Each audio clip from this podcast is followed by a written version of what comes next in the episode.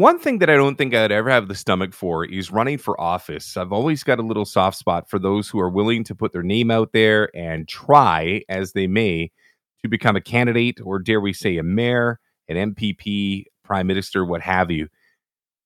Seconds away from being uh, joined by Adil Shamji. And one of the things that he's bringing up is an additional st- stat holiday for those of us here in the province of Ontario.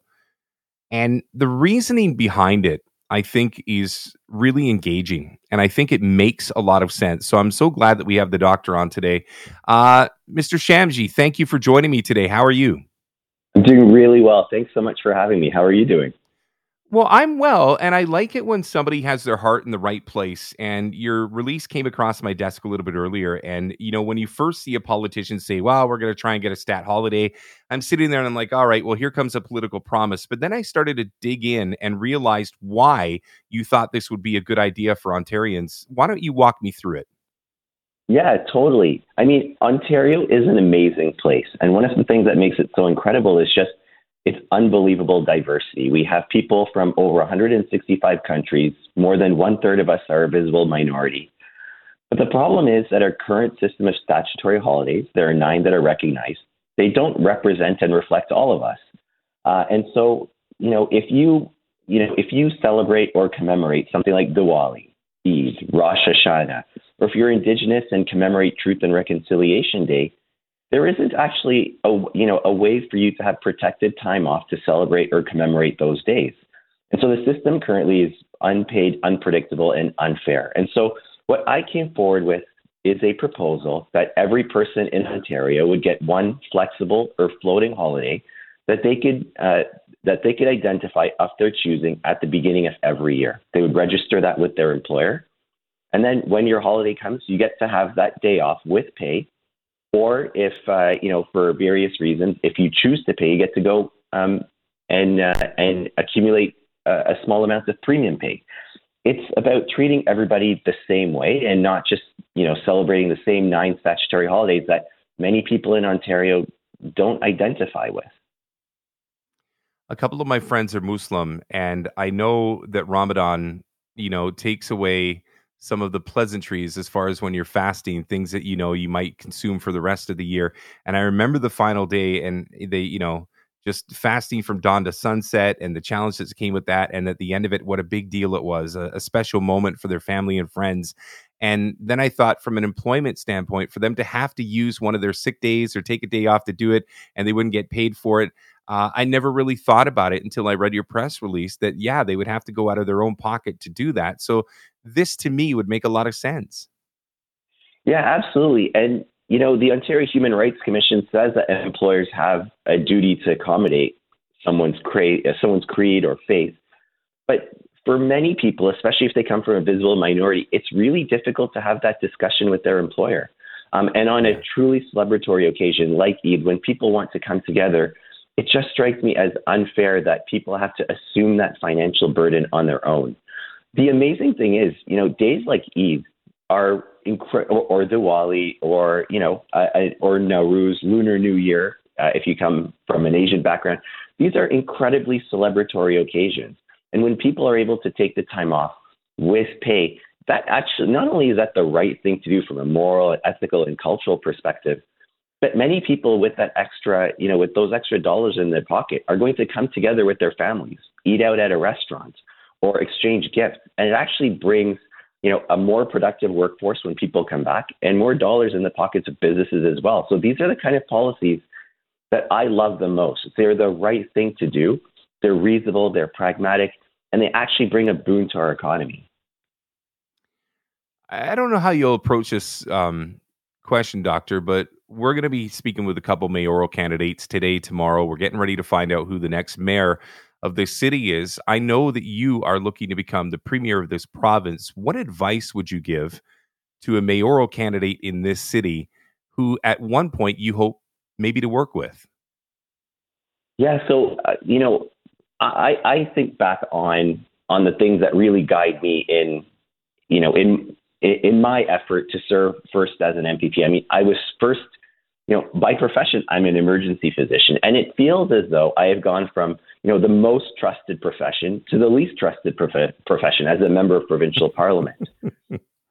but, you know, for me, it's all about being rooted in service, in doing the right thing, and trying to reach out, listen to how people are living, how they may be uh, experiencing hardship or suffering, and genuinely trying, you know, to listen and deliver public policy and government that works best for them.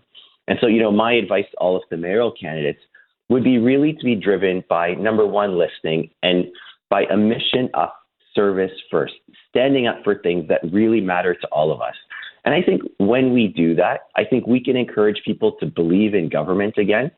And, you know, doing the right things ultimately will lead to people believing in, you know, a particular mayoral candidate, uh, you know, for elected office. And so I think being driven by values and service and listening first will bring all of the things that they're hoping for in terms of getting elected.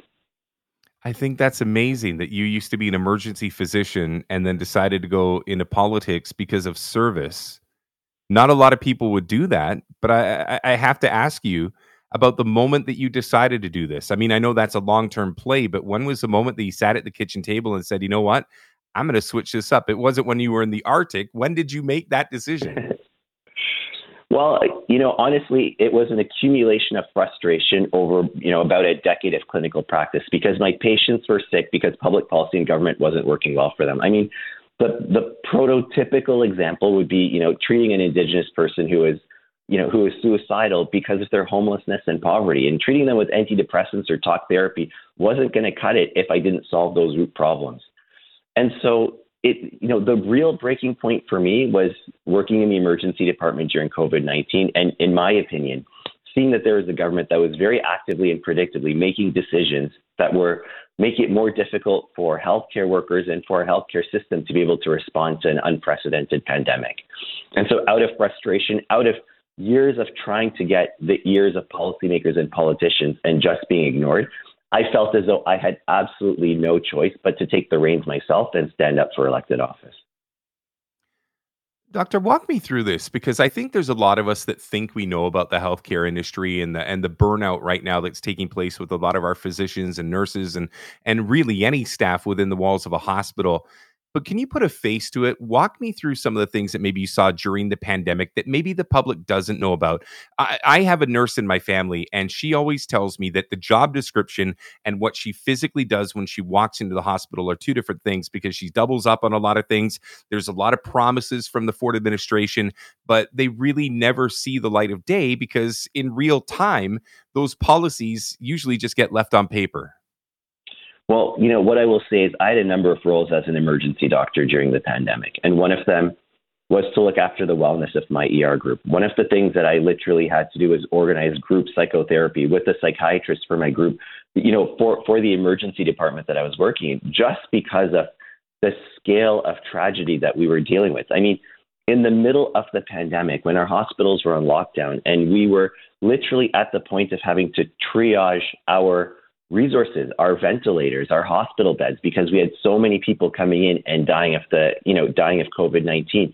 I can think personally of many of the times when I was with critically ill patients, um, you know, having to put them to sleep, put them on a ventilator, knowing I was likely going to be the last person that they saw alive, and being the only person, apart from some nurses, in the room with them, sometimes holding up a phone so that they could have some last words with their family, but knowing that I was likely the last one that they were going to see. And then having to relive that over and over again, you know, through multiple patients over the course of two to three years of the pandemic as just, you know, a single example. And then against that backdrop, you know, especially for many of our other healthcare workers like nurses, PSWs, you know, to face uh, wages that haven't risen with inflation, in fact, that have been unconstitutionally limited to 1% raise per year to have had some professions offered briefly pandemic pay and others left out altogether, to be experiencing, you know, unimaginable mental health and burnout challenges. You know, I'm happily married, but I've often told my wife that I actually have two families. There's her, uh, our dog, and my parents, and, and and the rest of my immediate family, and then there's the family that I work with in a hospital, and you know, that is another family altogether because the things that have been experienced you know, walking people through their last moments uh, you know, of their life uh, in unprecedented circumstances. It's very hard for anyone really to be able to imagine or appreciate. And so, to every person that's out there on the front lines, my heart goes out because you know, it may feel as though the pandemic has lightened, but we're going into another summer of emergency department closures of entire communities that don't have anyone to respond when a patient calls 911. And we, you know, healthcare workers, all of us, we, these are system wide issues that I now, as a member of provincial parliament, are trying to fix.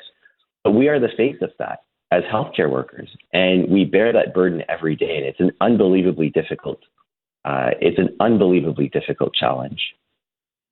Yeah, you paint a really interesting picture, and I, am so glad you were so eloquent in the way that you said it because I just think, again, news can sometimes be very broad stroke brushes, and I just I love being able to put a face or a story to a situation, and I think you did that wonderfully. I thank you very much for your time. I wish you well with both this thank potential you. statutory holiday and just everything that you're doing in your community. Thank you for your time, Dr. Shamji. Thank you very much for having me. Have a great day. All right, we'll do just that. Dr. Adil Shamji, MPP for Don Valley East.